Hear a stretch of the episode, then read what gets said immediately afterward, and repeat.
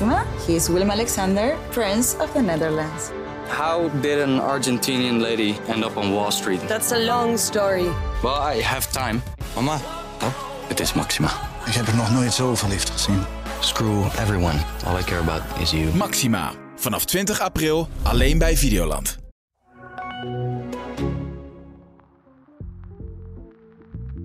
Welkom, je luistert naar Zij Zegt, een podcast van het AD. Ik ben Debbie Gerritsen, columnist. En iedere week bekijk ik voor mijn column een actueel onderwerp vanuit een vrouwelijk perspectief. In deze podcast duik ik samen met een vrouwelijke expert nog wat dieper in de materie. Deze week wil ik het graag hebben over een heftig, maar wel belangrijk onderwerp: huiselijk geweld. Zondag verschenen er namelijk vreselijke beelden online waarop je ziet dat rapper Little Kleine zijn vriendin Jamie Vaes mishandelt. Nu vind ik rapper Kleine niet zo'n interessant figuur, maar het onderwerp, huiselijk geweld, vind ik wel heel interessant. Want zo kwam er deze week ook het bericht naar buiten dat de opvang voor slachtoffers van huiselijk geweld in Amsterdam zit echt bomvol. Dus slachtoffers, mannen en vrouwen, worden zelfs noodgedwongen in hotelkamers ondergebracht. En ja, als je nou over nadenkt, dat is toch echt een super schrijnende situatie. Ik bedoel, we wonen in zo'n rijk land. Ja, dat moet toch echt beter kunnen, die opvang. Want die opvang is echt cruciaal. Maar nog belangrijker, denk ik, voor slachtoffers, om uit die geweldcirkel te komen, is een sociaal vangnet. Want ja, dat zijn toch de eerste momenten waarop je eruit kan stappen misschien. Maar ja, dat sociale vangnet, dat zijn wij. Dat zijn wij allemaal. Misschien heb jij wel een vriendin of een buurvrouw of een nichtje of een familielid waarover je een beetje zorgen maakt. Maar wat kan je dan doen als je denkt dat iemand slachtoffer is van huiselijk geweld? Dat is echt best wel lastig. Want je wil je ook niet per se opdringen. En misschien vind je het ook wel eng om actie te ondernemen. Maar goed, niks doen, dat voelt ook niet goed. Ik praat hierover met Anita Wicks. En Anita is spreker, schrijver, een coach, een adviseur en helaas ook ervaringsdeskundige op het gebied van huiselijk geweld. Ik ontmoette Anita tijdens een bijeenkomst van de UN Women een paar jaar geleden. En daar spraken we allebei over dit onderwerp. Ik was echt onder de indruk van Anita en haar verhaal. Ze maakte 10 jaar lang verschillende ernstige vormen van huiselijk geweld mee. En is gelukkig gevlucht, al een aantal jaren geleden. Ze is een aantal jaren geleden eruit gestapt. En besloot zich daarna echt in te zetten om mannen en vrouwen in diezelfde situatie te helpen. En dat doet ze echt met verven. Ik ben ook heel blij dat ze mijn gast is vandaag. Anita, welkom. Dankjewel, Debbie. Leuk. Ja. Leuke introductie. Ja, mooi. Dank je. Goed om elkaar weer eventjes te zien. Een paar jaar geleden hebben we elkaar natuurlijk gezien. Jouw verhaal destijds is altijd blijven hangen bij mij. Je kon zo ongelooflijk goed vertellen. Je bent een goede spreker en het verhaal is eentje die heel erg bleef hangen, omdat ik heel erg voelde. Je zat in die situatie en je wilde eruit, maar dat was ook ongelooflijk moeilijk. En vooral dat bleef mij zo bij. Van het verhaal ook over Little Kleine en alle huiselijk geweldverhalen. Er zijn altijd mensen die zeggen, dan ga je toch gewoon. Dan ga je toch gewoon weg. Hoe kijk jij als allereerste, naar het verhaal van deze week naar Little Kleine? Ja goed, toen het de eerste keer in de publiciteit kwam, toen voelde je natuurlijk aan alles. Ja, daar is hier veel meer aan de hand dan. Het valt allemaal wel mee. En toen dacht ik al, nou, dan wil je eigenlijk al zeggen tegen haar. En nou, laat ik zeggen dat ik toen al schrok. Want wat jij net zegt van, je laat je toch niet slaan. Kom op, dan ga je toch. Dat is zoals we erover denken. Dus eigenlijk die aanval. Op beide, maar ook vooral op haar. Van, wat ben je een slechte moeder, dat je niet gaat. Ja, dat raakte mij toen en nu weer enorm. Omdat dat nou juist is waarom het zo moeilijk is. En ik vergelijk dat altijd. Dan snappen mensen het op de een of andere manier beter. Als je een alcoholist bent, dan wil je ook elke keer als je die fles ziet staan, dan denk je, ik moet hem maar niet openmaken, want het is zo slecht voor mij. Maar voor je het weet is die kurk eruit. Voor je het weet heb je hem ingeschonken. En dan denk je, nou dan drink hem op en dan ga ik morgen wel weer kijken of het me lukt. Dan snappen we allemaal, zo iemand die moet in rehab, misschien wel naar Afrika, weet ik veel. Dan begrijpen we dat dat een heel proces is om van die verslaving los te komen. En dit, als je te maken hebt met partnergeweld en dat je heel erg afhankelijk bent van diegene waar je heel veel van houdt. Want ook dat snappen mensen niet. Van hoe kan je nou van zo iemand houden? Maar dat doe je wel. En dat je daar zo afhankelijk bent. Je bent zo afhankelijk van zijn of haar liefde.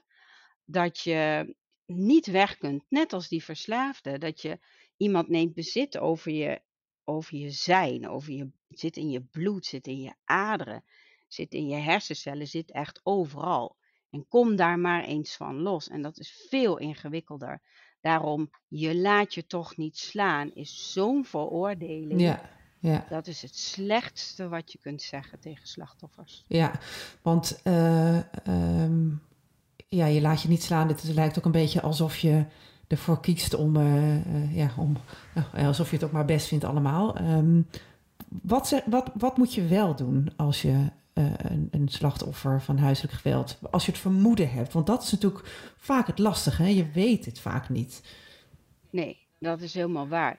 Kijk, het begint eigenlijk met het besluit om onder ogen te willen zien en er niet voor weg te lopen. Voor dat ontzettende oncomfortabele gevoel wat het oproept als je het vermoeden hebt dat het gebeurt, stel bij je vriendin. Nou, wat je nou als omstanders kunt doen als je dat onheimische gevoel hebt of dat onderbuikgevoel... Volgens mij klopt hier iets niet. Dan is het niet, nou ga je toch weg bij die vent of bij die vrouw, je laat je toch niet slaan. Maar dan laat je iemand weten dat je diegene ziet. Mm-hmm. En dat kan al zijn door even degene aan te kijken of een hand op de schouder te leggen en zeggen, ik zie jou wel. Als ik ooit iets voor je kan doen, dan hoor ik het graag. Mm-hmm. En als nou al die mensen in een omgeving dat zouden doen... En je bent zover, want we hebben het hier over de cirkel van geweld. Ja. Weet je wel, je wordt verliefd, er is spanningsopbouw, er komt een uitbarsting, je maakt het weer goed en zo gaat dat door. Dat is de cirkel van geweld, ja. Dat is eerder. Dus als heel veel mensen tijdens die cirkel jou nou maar laten weten dat je zichtbaar bent, dat mensen wel zien wat er is zonder het te benoemen, dan komt er een moment in die cirkel na zo'n uitbarsting dat je het weer goed wil maken. Dat is een heel klein momentje. Dat een soort schelpje open gaat. En dan ben je als slachtoffer je zo weer bewust. Dit wil ik niet. Dit is niet normaal. Ik wil hiermee stoppen. Dan heb je die mensen nodig. Die gaande die cirkel. Die zaadjes bij jou hebben geplant. Want dan ga je naar diegene. Die misschien al wel 3 jaar tegen jou zegt. Ik zal er altijd voor je zijn. Want hoeveel mensen gaan er niet uit jouw leven. Die tegen je zeggen. Ja zeg, nou weet je hoe vaak ik je nou al willen helpen? Zoek het maar uit, je zal het zelf wel willen. Mm-hmm. En zo raak je steeds meer geïsoleerd, steeds meer mensen raak je kwijt. Dat werkt dus niet. Nee. Dus zie het onder ogen, hoe oncomfortabel het ook is. En hou vol met de handreiking. Ja. En wacht tot die handreiking. Wacht. Ja. Ja, die alcoholist kan ook niet zomaar stoppen, nee. Snap je? Daar is tijd voor nodig. Dus geef die slachtoffers tijd. Want als je de regie helemaal uit handen moet geven, dat durf je niet. En daarbij ben je bang dat ze de pleger vastnemen. Want dat is wel degene waar je heel veel van houdt. Mm-hmm. En ja, dat maakt het voor buitenstaanders natuurlijk heel erg lastig. Want hoe ging dat bij jou? Want je hebt 10 jaar in een relatie gezeten, in een huwelijk gezeten. Hoe op een gegeven moment, hoe ging dat bij jou? Je hebt die geweldcirkel waar je het over hebt. Hoe vaak heb jij die cirkel doorlopen? Nou, misschien wel 40 keer. Oh ja. Ja. En wat gebeurde er wanneer kon je die cirkel doorbreken? Wat was daarvoor nodig? Ja, voor mij was dat omslagpunt. En die zat niet in mijzelf. Maar dat mijn jongste dochter heel ernstig ziek werd. Die zag ik. Werd gebeld dat ze in het ziekenhuis lag. En toen ging ik daar naartoe. Ik had haar al een tijd niet gezien. En toen lag daar een broodmager meisje. Dat nog maar... 4 of 36 kilo anorexia. Ja. En dat schrikbeeld van ik ga mijn kind verliezen. Ik ben niet eens meer in staat om mijn eigen kinderen te redden. Dat was zo'n oergevoel van dit kan niet. Zelf kan je nog heel wat verdragen. En je laat ook over je grenzen heen gaan. En na elke mishandeling of wat dan ook. Dan denk je oké, dit is de laatste keer. Maar dat moment van dat doodzieke kind. Wat ik misschien wel zou verliezen.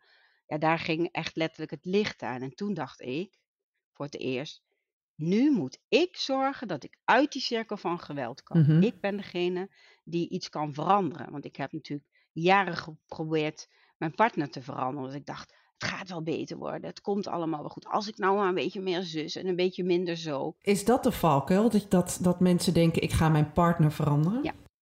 Het zijn meestal toch vrouwen, mannen, gevoelig, zorgzaam, pleasers, ook wel een beetje pleaserig. Vrouwen en mannen die heel graag het goed willen doen, nog beter hun best. En je denkt echt als een soort, ja, ik ga deze man of vrouw redden. Want bij zijn vorige partner is het allemaal niet goed gegaan, maar dat weet je inmiddels al wel. Maar met jou, en dat zei hij ook altijd, met jou zal alles anders gaan.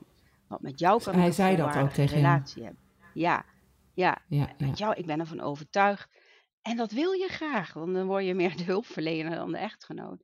Maar dat houdt je echt heel erg gebonden. Want als het dus niet lukt, heb jij gefaald. Je denkt dan zelf, ik faal. Ik wil hem zo graag helpen en veranderen. En het lukt mij niet. Ja. Daar geef je jezelf dan ook weer de schuld van. Ja, dus eigenlijk ligt de verantwoordelijkheid totaal bij het slachtoffer. Ja, het is niet je schuld. Het is nooit de schuld van een slachtoffer. Nee, maar nooit, ik bedoel, het wordt neergelegd bij het slachtoffer. Ja, want de pleger die geeft altijd... Hè, als jij nou die hoge hakken niet aan had gedaan, als jij nou de deur wat zachter dicht had gedaan, als jij mijn overhemd nou beter had opgehangen, het zijn meest onnullige dingen waar iemand door kan flippen, dan denk je elke keer, oh ja, dat had ik ook niet moeten doen. Dan moet ik de volgende keer aan denken.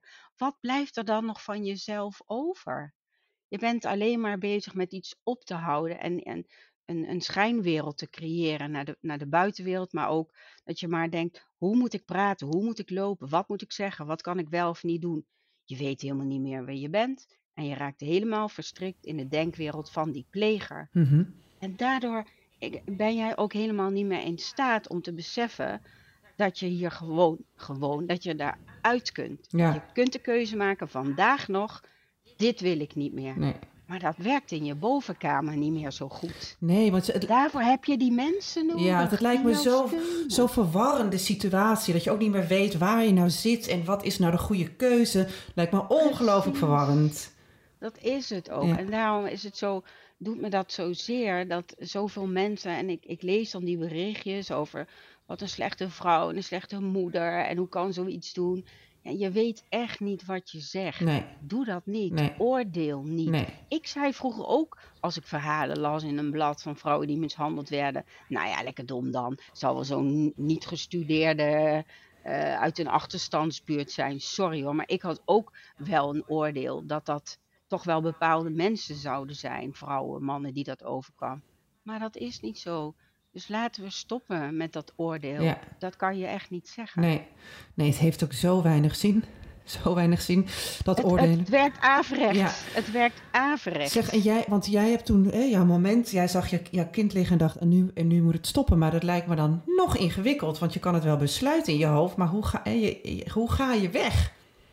Ja, nou het gevoel, het ontzettend pijnlijk gevoel dat ik dat moest doen en het ook doen, ja, dat heeft nog wel een jaar geduurd. Gewoon een jaar.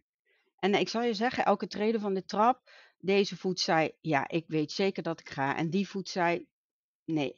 Ik dacht echt, ik kan het niet alleen. Ik ben zo lang gewend om zo te leven. Wat moet ik dan doen? En hoe kom ik dan ook weg? Als ik het zeg, dan... Ja, je kunt er niet over praten. Dus dat hele traject om dat ook te durven doen... dat heeft gewoon een heel jaar geduurd. Ja. En ik denk dat het meest afschuwelijke jaar was. Want ik kreeg op mijn bord dat ik tegen ging werken... en dat hij me niet meer onder controle had. En moest mee naar de dokter. Had ik een piekerstoornis, borderline. Zat ik in de overgang. Altijd maar zoeken naar wat is er eigenlijk met haar aan de hand.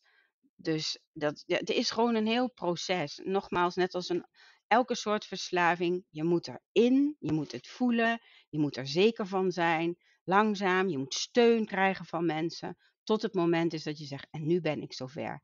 En ik heb geluk gehad, zeg ik achteraf, dat ik in de vrouwenopvang terecht kon. Want daar wil je niet zijn. Maar dat was wel de beste beslissing ooit. Want dan ben je toch in een veilige omgeving. Nou wens ik niemand daar terecht te komen. Maar als je echt niks hebt. Daarvoor is het zo erg om te horen dat die opvanghuizen vol zitten. Want dan denk ik, het was mijn redding. Ik had het niet alleen kunnen doen. Kijk, en bij vrienden je verstoppen, ja, dat kun je 3 keer doen. Maar de 4e keer zeggen je vrienden ook, nou kom er niet meer, want je gaat toch niet weg. Dus zo'n veilige plek als een opvang, ja, dat is voor mij levensreddend geweest. Ja, het is echt afschuwelijk om te horen dat het zo slecht geregeld is, hè? Ja, dat snap je toch niet, hè? Nee. Ik denk, dit is zo belangrijk. Voor zoveel mensen zou dit een enorm verschil maken. Ja. Kom op, zeg. Ja. Hey, en in die tijd, hè, zagen mensen, want volgens mij is dat ook een van de problemen. Dat schrijf ik ook in mijn column. Kijk, je kan het natuurlijk neerleggen bij de overheid. En die opvanghuizen moeten geregeld worden. Daar ben ik het helemaal mee eens. Maar we moeten ook volgens mij afleren dat wat wij in Nederland heel sterk hebben, dat gevoel van nou alles wat achter de voordeur bij een ander gebeurt, nou daar bemoeien wij ons niet mee. Dat is niet mijn pakje, Jan. Volgens mij moet je dat juist wel doen. En ik bedoel daar niet mee dat je bij iemand naar binnen moet banjeren en de boel moet komen redden of zo. Maar er mag wel wat meer, er mag wel wat aandacht. We mogen wel wat meer naar elkaar omkijken.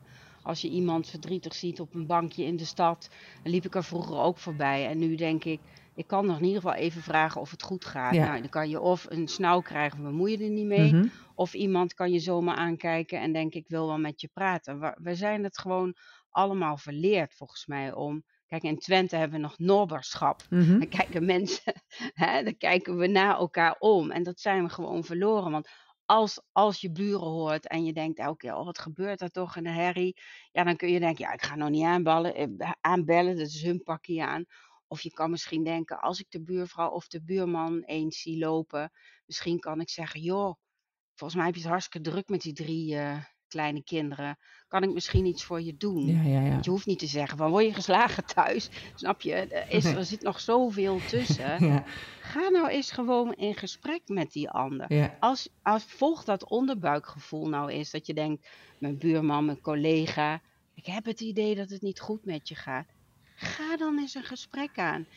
En praat eens gewoon met die ander. Ga nou eens dat gevoel volgen. En denk niet, laat ik me maar vooral niet mee bemoeien. Mm-hmm. Dat kunnen we allemaal doen. En zo kunnen we aan de voorkant als preventie bijdragen. Niet als het al zover is. Maar wat kunnen we doen met z'n allen daarvoor? Iemand kan veel sneller uit de situatie als die weet waar die terecht kan. Bij die vriendin. Jij Debbie, als jij al 2 jaar tegen mij zegt, lieverd... Volgens mij gaat het niet goed met je. Maar ik ben hoor voor je. Ja. Dan ga ik toch naar jou. Ja. En had jij die mensen ook in die tijd, in die 10 jaar? Zagen mensen jou? Nee, en ik zorgde er ook wel voor dat het niet gezien werd. Want dat is natuurlijk een ander probleem, ja. Want voor mij was het vooral heel veel schaamte. Mm-hmm. Want we waren een heel leuk gezin met een heel mooi huis, een goede baan, een mooie auto, lieve kinderen. Allemaal keurig netjes.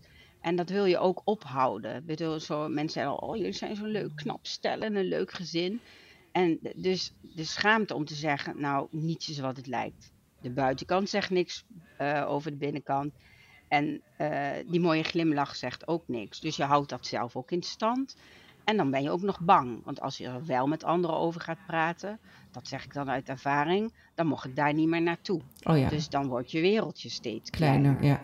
Dus... Je durft het niet te zeggen, je wil het niet zeggen, je schaamt ervoor. De kinderen ook. We houden dan allemaal dat in stand. En dat maakt het natuurlijk ook zo moeilijk. Ja. Want we kunnen misschien allemaal denken, als je dit meemaakt praat je er wel over. Maar weet je hoe moeilijk dat is om tegen iemand te zeggen, ik word mishandeld. En daarbij, fysiek, dat is nog te zien. Blauwe plekken, botbreuken, als dat nou heel vaak gebeurt. Dan denk je, nou dat gaat niet helemaal goed. Maar we vergeten dat die psychische mishandeling vele malen erger is. Ja. Want dat zie je niet aan de buitenkant. Nee. En dat is iemand, zoals een term als gaslighting. Iemand doet iets en die ontkent dat. En dan komt het slachtoffer, die weet helemaal niet meer, gebeurt dit nou echt? Of gebeurt het niet echt? Is dit nou waar of is het niet waar? Mm-hmm. En wat ga je dan vertellen tegen de buitenwereld? Want je weet niet eens dat je in psychisch terreur bent beland. Nee. Je hebt zelf geen idee. Nee. Daarvoor schrijf ik er ook zoveel over, persoonlijke verhalen. En dat heeft niets te maken met dat ik dat mee heb gemaakt, maar dat mensen, vrouwen zich erin herkennen en denken, hè, wat? Dit is mijn verhaal. Ja. Weet je, dit maak ik ook mee, dus dat verzin ik helemaal niet. Maar noem eens, zo helpt. Kan je daar eens een voorbeeld van noemen, van dat gaslighting? Want ik denk dat heel veel mensen ook denken, ja, maar huiselijk geweld is toch gewoon slaan? Slaan, ja. Nou, bijvoorbeeld als ik niet op was gebleven 's nachts, als hij thuis kwam, omdat hij dat wilde, samen gezellig nog een wijntje drinken, maar dan was het mij zo laat. En dan kwam hij thuis en was hij daar heel boos over. En dan zette hij mij buiten, gewoon de trap af, voordeur open, blote voeten, bel uit, gordijnen dicht. Ja, en dan zat ik daar. En dan sloop ik om het huis. En dan vooral de schaamte dat iemand het ziet. Die was bij mij het ergste van om je heen kijken. Mensen zeggen, ja, dan ga je toch op de raambonken schreeuwen. Nee, Debbie, dat doe je niet. Je wilt toch echt niet dat iemand het ziet. En je wil ook niet dat je kinderen het zien. En dan zat ik de hele nacht buiten. En dan voelde ik aan de deur, steeds aan de deur. Maar die was nooit open. En toch wist hij mij 's morgens wijs te maken dat ik gewoon naar binnen had gekund. Oh ja? Dat die deur gewoon open was. Dat ik dat verzonnen had. Dat het was om aandacht te trekken. En dat ik opgenomen moest worden. Weet je wel? En als dat nou heel vaak gebeurt, dan ga je dat geloven. Dus wat weet je nou eigenlijk nog over jezelf en wat waar is en niet. En waar ga je dan aangifte van doen? Dan zeggen mensen ook zo makkelijk, ja, doe toch aangifte? Ja, waarvan? Ja, ik moet buiten slapen, maar ja, ik kon wel gewoon naar binnen, maar ik deed het zelf niet. Je hebt geen idee dat aan de hand is. Dat weet je later pas. Dus hoe meer we dit soort dingen openlijk en eerlijk vertellen, hoe meer vrouwen en mannen beseffen. Maar dat bedenk ik dus niet. Want toen ik dat verhaal van buiten slapen voor het eerst ergens anders las, ging bij mij pas het lampje aan. Oh, ik dacht, ja. Oh, maar dat gebeurt mij ook. Ja. Hoe is dit mogelijk? Ik heb het niet geschreven. Het staat hier. Dus het gebeurt mij ook echt. En dat heb je nodig. Ja, jemig, wat een heftig verhaal, joh. Ja, wat verdrietig. En verdrietig, ook verdrietig dat je het mee hebt moeten maken. Ja, maar gelukkig... ben ik zover dat ik denk, ja, maar dus ga ik daar iets mee doen. Kijk, en als we zo'n verhaal, wat dan nu toch je overal ziet en hoort over Jamie, daar speelt ook vaak veel meer mee. Er is niet alleen maar dat slaan, dat stukje psychisch geweld. Weet je, het is zoveel meer en dat zien al die mensen niet, die maar roepen van, ja, die er gewoon een vet oordeel over hebben. Ja. Niet oké. Nee, dat victim blaming is wel echt een ding, hè? Ja, ik zie het ook echt voorbij komen op social media over de berichten, hè? Over de berichten van Jamie, van andere bekende mensen die roepen, kom maar op, ga eens weg. En als je nu niet weggaat, dan ben je geen moeder, maar een loeder. Ja. Ik zag die woorden. Ik dacht, oh, het gaat mijn hart. Ja. Kijk, en een pleger is ook een slachtoffer, weet je wel. Het is niet om het goed te praten, maar die heeft ook een verleden. Die komt ook ergens vandaan. Ja. Die heeft misschien ook van alles meegemaakt. Ja. Ik bedoel, we kunnen over iedereen oordelen en dat is helemaal niet om het goed te praten. Want zoiets doen, dat mag niet. Maar die heeft ook hulp nodig. Ja. Kan je dat ook van jouw ex wel zien? Dat hij dat, ja, maar dat duurt even, neem ik aan. Dat kan je niet zomaar ineens zien. Of zag je dat wel vrij snel? Nee.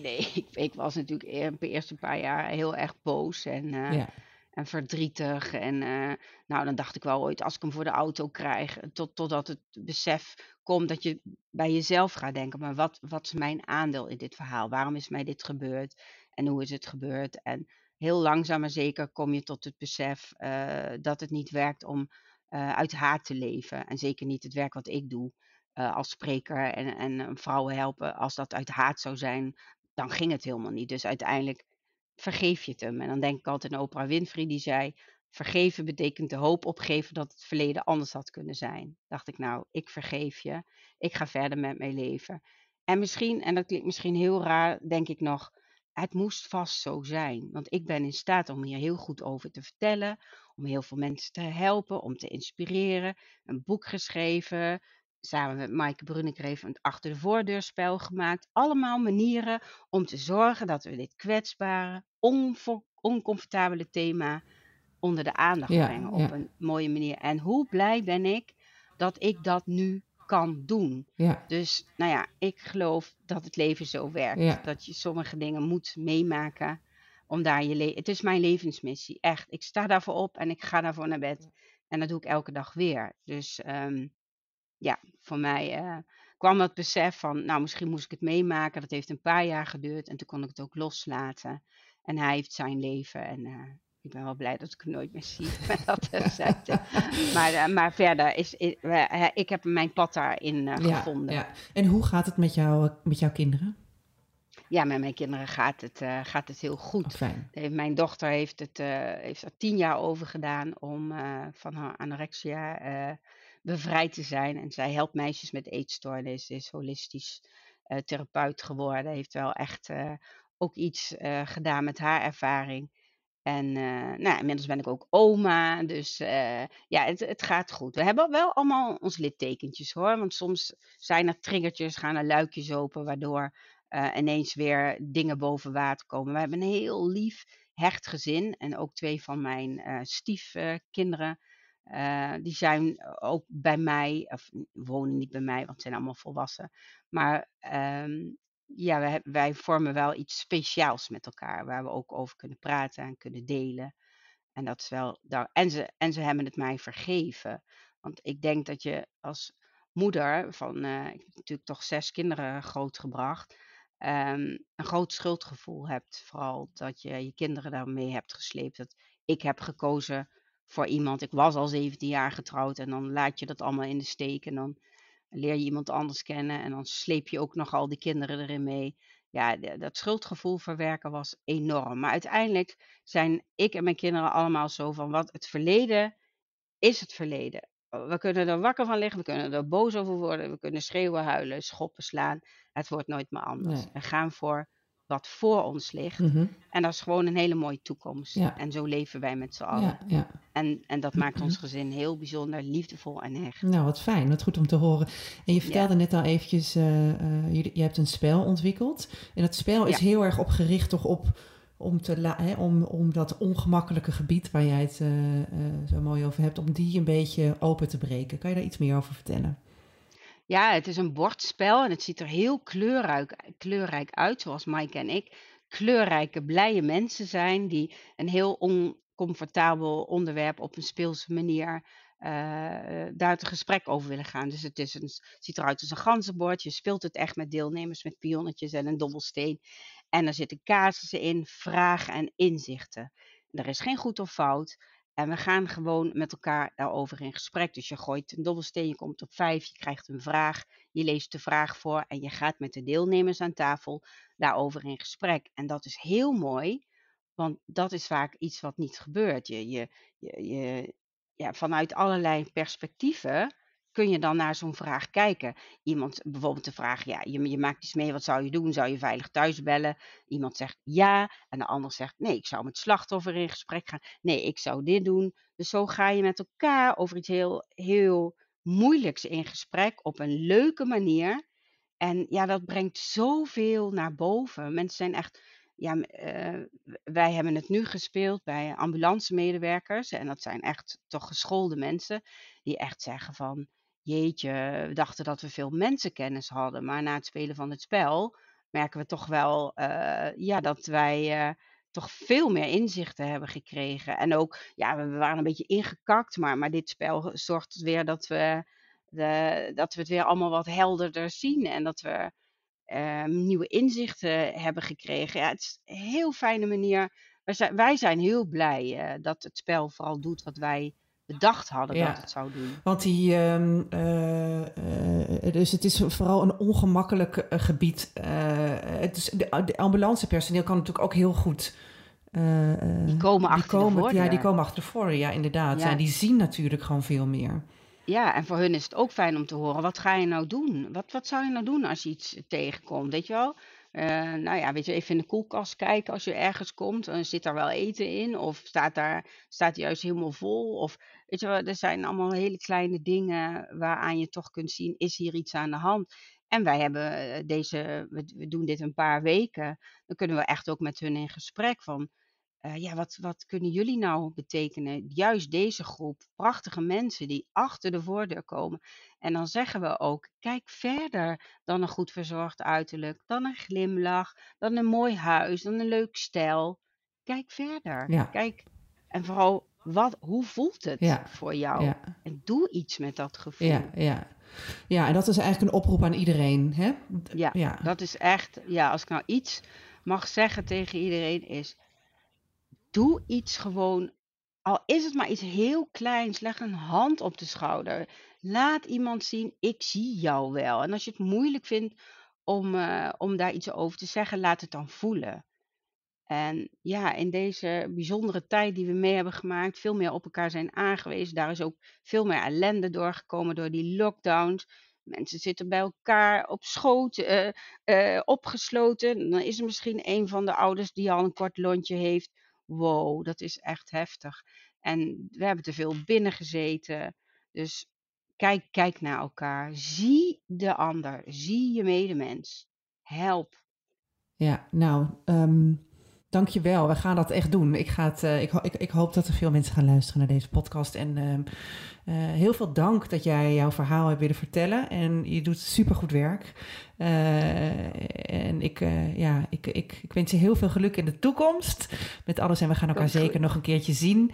Dankjewel voor deze podcast. We gaan opletten op elkaar, want dat is de boodschap. We gaan op elkaar letten. Ja, meer opletten. En liefdevol hart en zonder oordeel. Heel goed.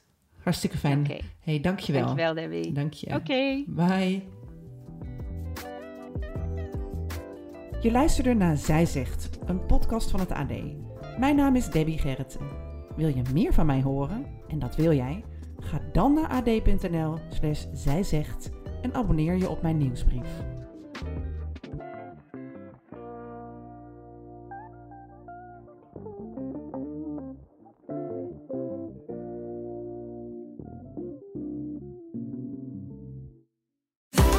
Van de elektrische bezorgwagentjes van Picnic en de elektrische fietsen van VanMoof tot de wereldveranderende missie van Tony Chocolonely. Welke inspirerende verhalen schuilen er achter deze succesvolle Nederlandse bedrijven? Dat was eigenlijk voor ons wel op een gegeven moment dat we dachten, hey, wacht eens even. Dit kan wel eens heel groot worden als zoveel mensen in de testfase al enthousiast zijn. Toen ik het uiteindelijk gekocht heb, had ik me zo diep in de schulden gestoken dat ik echt ook het gevoel had van nu moet ik ook verdorie laten zien dat het werkt. In Sleutel tot Succes krijg je een kijkje achter de schermen bij het ontstaan van succesvolle Nederlandse bedrijven. 2 jaar geleden nog met grote moeite een lening los kon pulken van 5 miljoen. En nu haal je inderdaad relatief gemakkelijk 128 miljoen binnen. Ga mee op ontdekkingstocht en vind samen met mij, Hannelore Zwitserloot, die ene sleutel tot succes. Sleutel tot Succes is een podcastserie van De Ondernemer en Topcast Media. Beluister Sleutel tot Succes nu in je favoriete podcast-app. Maxima, he is Willem Alexander, Prince of the Netherlands. How did an Argentinian lady end up on Wall Street? That's a long story. Well, I have time. Mama, het is Maxima. Ik heb er nog nooit zo verliefd gezien. Screw everyone. All I care about is you. Maxima, vanaf 20 april alleen bij Videoland.